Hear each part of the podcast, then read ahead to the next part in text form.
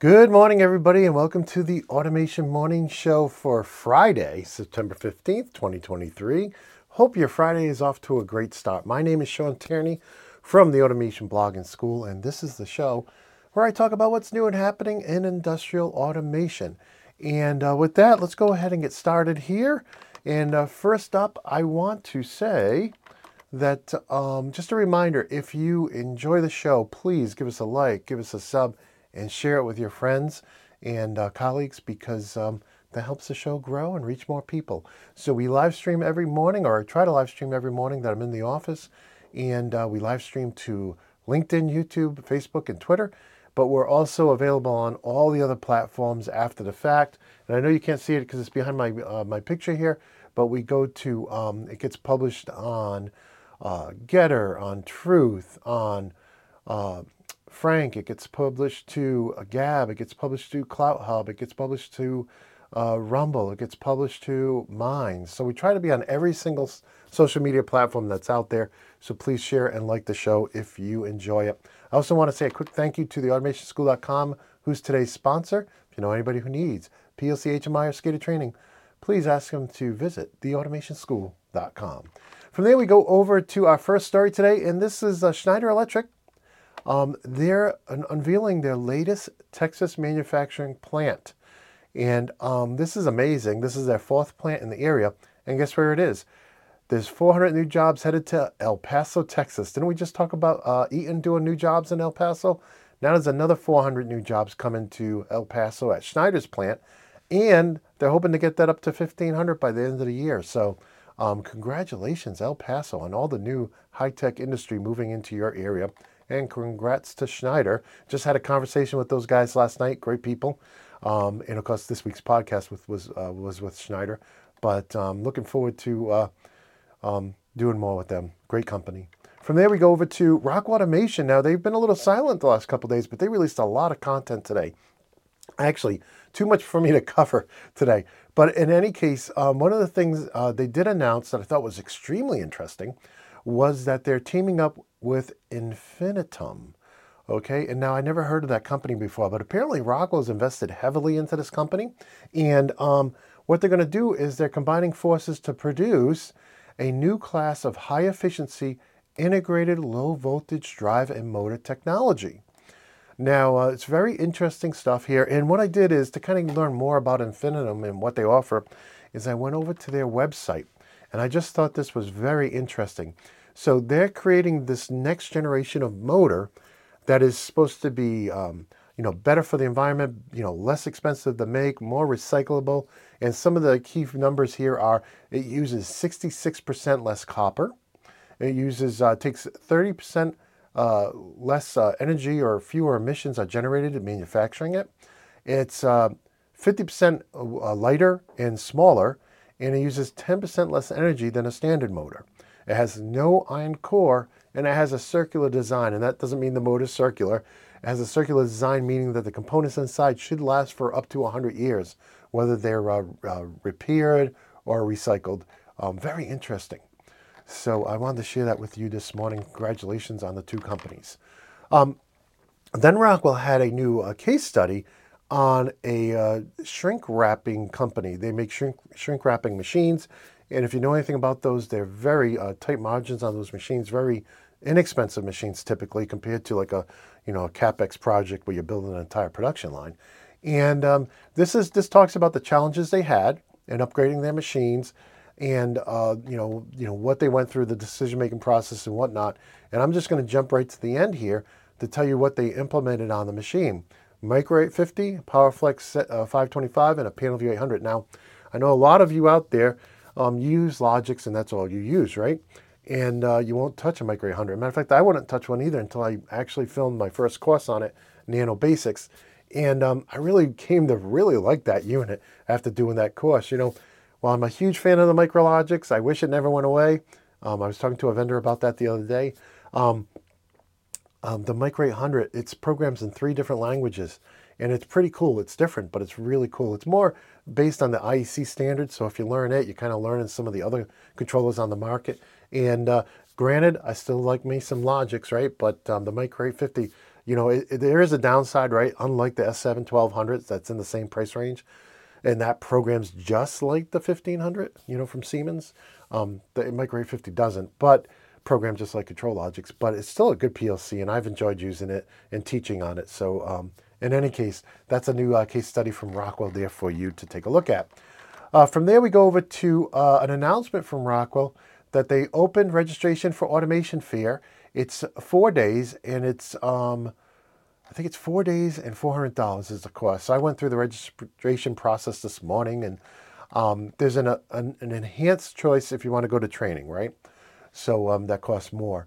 But um, I didn't spend the four hundred dollars because if I go, I'll be just being like a news reporter there. So I'm going to reach out and see if they, if I can get a, a press pass just to go there as a reporter because I won't be taking any training and I don't use any of their products, you know, um, aside from teaching on them, right? So in any case, though, exciting because it's in Boston. It's so close. It's only two and a half hours away. So um, the registration is open for automation fair. Be aware that it's I think 395 is the price tag for uh, just standard admission without training, and it's uh, scheduled for uh, the Boston Conven- Convention and Exhibition Center. I've been there many times for PAX East, and uh, from November 6th to 9th. Okay, so with that, we go over to our next story, and um, this is the last one from Rockwell, I promise. But I was really excited about this one because this is a blog on Rockwell's website where they're featuring Festo's CPX-AP-I uh, distributed I/O. And um, you know, at first I'm like, I never thought I would see this because Rockwell has distributed I/O. They don't have the pneumatic side, but they have uh, on-machine I/O, right? And um, you know, this is not the latest thing that Festo released. We already talked about this in a previous morning show about the AP-A product that they released, right? Which is more like a chassis based. Um, but in any case, um, I was excited about this because they're recognizing the fact that Festo has done a phenomenal job with this product line, including the ability to import the design right into Logix, right? Using the L5X uh, file that they generate. In fact, if you want to know more about this, um, we actually had Sandro on from Festo it was two years ago, over two years ago, and he talked us through the entire process of creating a system and of um, you know importing it into Studio 5000. And he did a great job. He had multiple cameras. He had his screen he was sharing. He was sharing pictures of the stuff in the field. Um, and uh, just a great job. If you're looking for that, we rebranded that as the Automation Demo Episode 6. So just search up at, uh, you can search on Festo or you can search on D006 to get the episode 6 of the demo. You'll see here, it used to be Tech Tips, but we decided to rebrand these long, like this is like over 30 minutes, these longer demos as the automation demo. So with that, we go over to our product spotlight of today, and this is my uh, HMI and SCADA course bundle. You'll learn everything about the PanelView Plus and ViewSE. Now, the ViewSE course is much longer and much newer. And I had some people asking about some advanced features of the PanelView Plus. And um, so we are going to be redoing that course. If you get this bundle, you will be getting the new PanelView Plus course I do next year. Okay, we'll start working with HMIs in March when we finish up with the PLC updates. Okay, so uh, that course is going to get greatly expanded. As a matter of fact, I'm expanding all these courses so much I'm titling them the ultimate courses because I'm going to have no limits on how much I put in them. And then after the fact, I'll divide them up into like a level one, level two, level three. But in any case, uh, you know, for the initial courses, you can jump in at the original price. I think this is uh, by itself is $69 to get it and the upgrade, and uh, you'll get the ultimate cost for free. So, with that said, let's go on to a new products here. We have a new product from Banner, and Banner is talking about their uh, just announced their S15C pressure sensor. And this is a pressure sensor that has a 4 to 20 milliamp output. It also comes with a Modbus converter. We've talked about Snap's uh, signal and we talked about their, uh, their uh, networking support for IO-Link and other devices on the show many times. And um, this is launching initially with six stainless steel models, ideal for liquid pumping, and uh, one ceramic model ideal for pneumatic applications. And uh, just to let you know, the pressure range on these guys are 15 psi through 5,000 psi. From there, we go over to SMC. They have two new products uh, they announced uh, late yesterday, early today. The first one is a flow controller for ear. Now, this is their PFCQ series, and it has a flow rate control range of 9 to 300 liters per minute. Um, it looks like a very interesting device here. And there's also this uh, digital uh, three inch screen, um, which I thought was uh, very interesting very bright. And uh, like many of the SMC products, are very, you know, you get all the important information right there. So you can see your, you know, this digital flow meter, which plugs right into the unit right here. So with that, they also had a uh, some new air grippers for collaborative robots that they're announcing. Now here we're seeing it with attachments already installed. By default, these grippers will come without the attachments. You have to choose those separately. But they do come with the solenoid valve, the exhaust throttle with silencer, the auto switch and fittings. Um, there's three different types here. We have the standard type, which is like a two-finger type. That's the RMHZ2. Then we have the three-finger type, the RMHS3, and the long stroke. Okay, so if you need a much longer movement there, is the RMHF2. And we do have SMC. We did record a show with them recently. Actually, a very interesting new product they have. And it's not a gripper, but it has to do with monitoring your airflow. And uh, that'll be coming out in the coming weeks. So it's already recorded. It just be, needs to be edited and put together. But in any case, uh, from there we go over to a story from Faulhaber. And, uh, you know, they make a lot of different motors and other industrial devices. But this story is about like a half exoskeleton. It's for people who have trouble walking, right? And uh, maybe they're they're uh, they're stuck on crutches or they're recovering from an accident. And so this uh, um, lower uh, leg assist unit, it looks like an exoskeleton from the waist down, um, is uh, designed to help them those people walk. And this article talks about the product, but where Faulhaber came in is they developed um, what they call an innovative all-in-one, all-in-one, let's see if I can say that correctly, all-in-one component motor with a torque sensor. So that's their part of this project. But I thought it was interesting, really hot warming story here I wanted to share with you. From there we go over to a blog from OnLogic. Now, this uh, blog is entitled Machine Vision versus Computer Version. Computer Vision. See, live TV, right? When you make a mistake like that, you're just going to live with it. Machine Vision versus Computer Vision and everything you need to know. And uh, we don't cover a lot of the com uh, computer vision products that come out. There are a lot of cameras being announced all the time that are designed not to go on a field bus, but to plug directly into a computer, right? For a frame grabber or some other device to analyze what's happening in the field. We don't cover them. We cover the ones that really go on industrial Ethernet or a field bus um, and integrate into a, your standard control system. And so this article kind of does a, I would say really does a good job of explaining the differences between the two and, you know, actually the applications, you know, and, and, and how they differ. They're, they're very similar in many ways, but, you know, the ones that are going into computer, you typically doing a lot more and analysis of the actual images themselves. Like if you know, maybe you're taking a picture of a circuit board and you're looking for every single component and trace on there to be perfect. Whereas with a machine vision, typically you're looking at a, one particular part or section of the circuit board. Of course, the lines are blurred because there's products that do both on both sides of the aisle, right? So in any case, I did want to share that with you this morning. Great uh, article from OnLogic. And from there, we go over the software toolbox. They have a new blog today uh, talking about file spanning. So they have their own OPC data logger. I have not used it yet, but it looks very similar to what we have in uh, SCADA packages, and um, even in some HMIs. And uh, this article talks about file spanning, and it was I thought it was very interesting to see the naming options they have to name the files. So if you're creating a CSV file, what do you want to name each file? If you're going to have multiple files, which you probably will, right? Because you don't want one big file with all of the year's production data in it. That would be unwieldy and prone to corruption if it gets too big, right? And also interesting to see the different um, spanning options that were in there. And uh, you can see all the different uh, tabs here of all the different things you can tweak inside their uh, software. So very interesting stuff. I'd love to get them on sometime to demo it to us. From there, we go over to an article at Electromate. This one's talking about five key tips for linear bearing maintenance, right? So I'm not going to read the article, but if you know anybody who has, if you have linear bearings in your systems, this is actually from Thomson. Um, I check their site every day. They, they haven't had anything new on their site in six or more months, but this article is, is by them and they're an expert in this field, right? They make those kind of products. And uh, if you want to get into that, or maybe you have a junior person, you're looking to give them something to read, um, this would be a good article for them.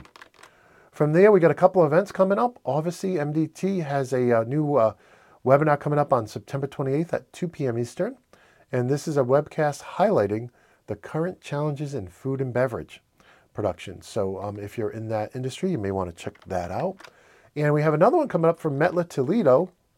We also have another podcast coming up with them on an IO-Link uh, um, load cell, I believe.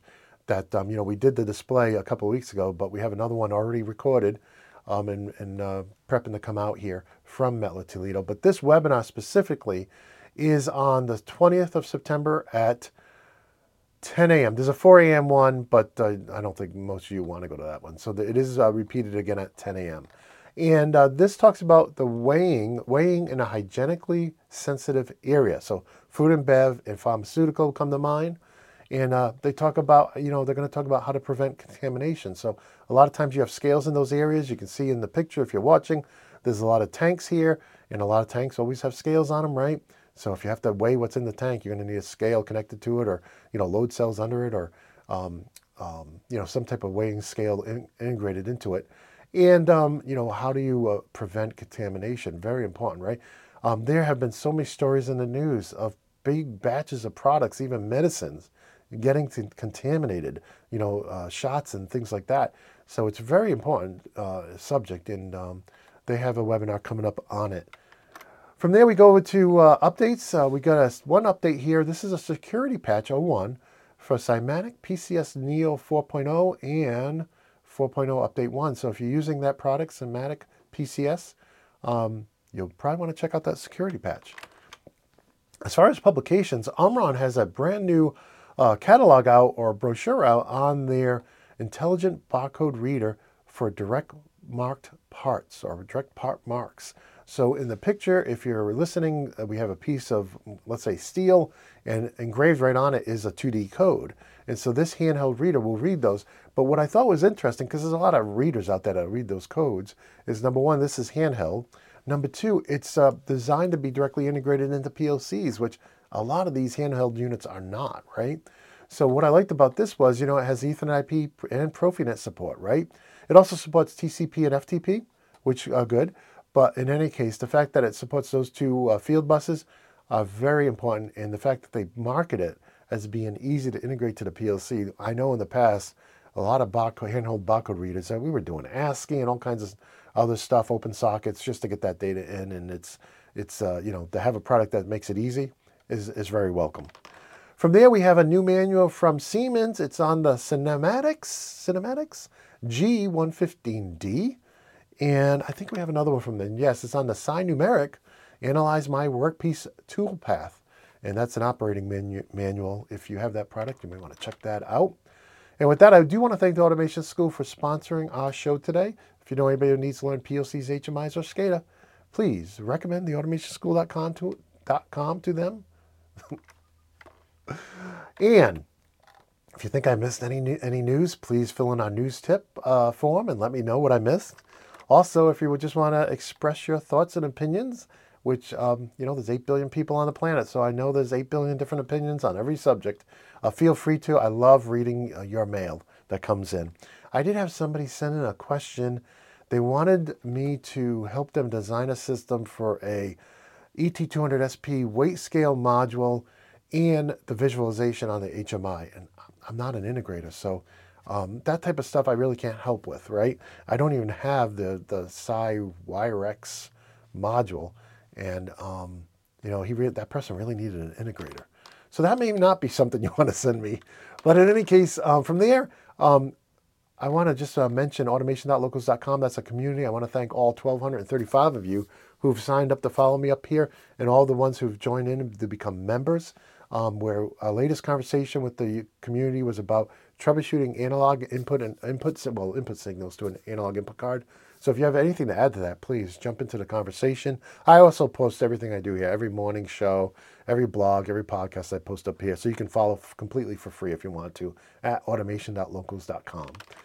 And with that, huge thank you to everybody who picked up a copy of my ebook, all my uh, video collections, and as well as anybody who picked up uh, one of our mugs or t-shirts.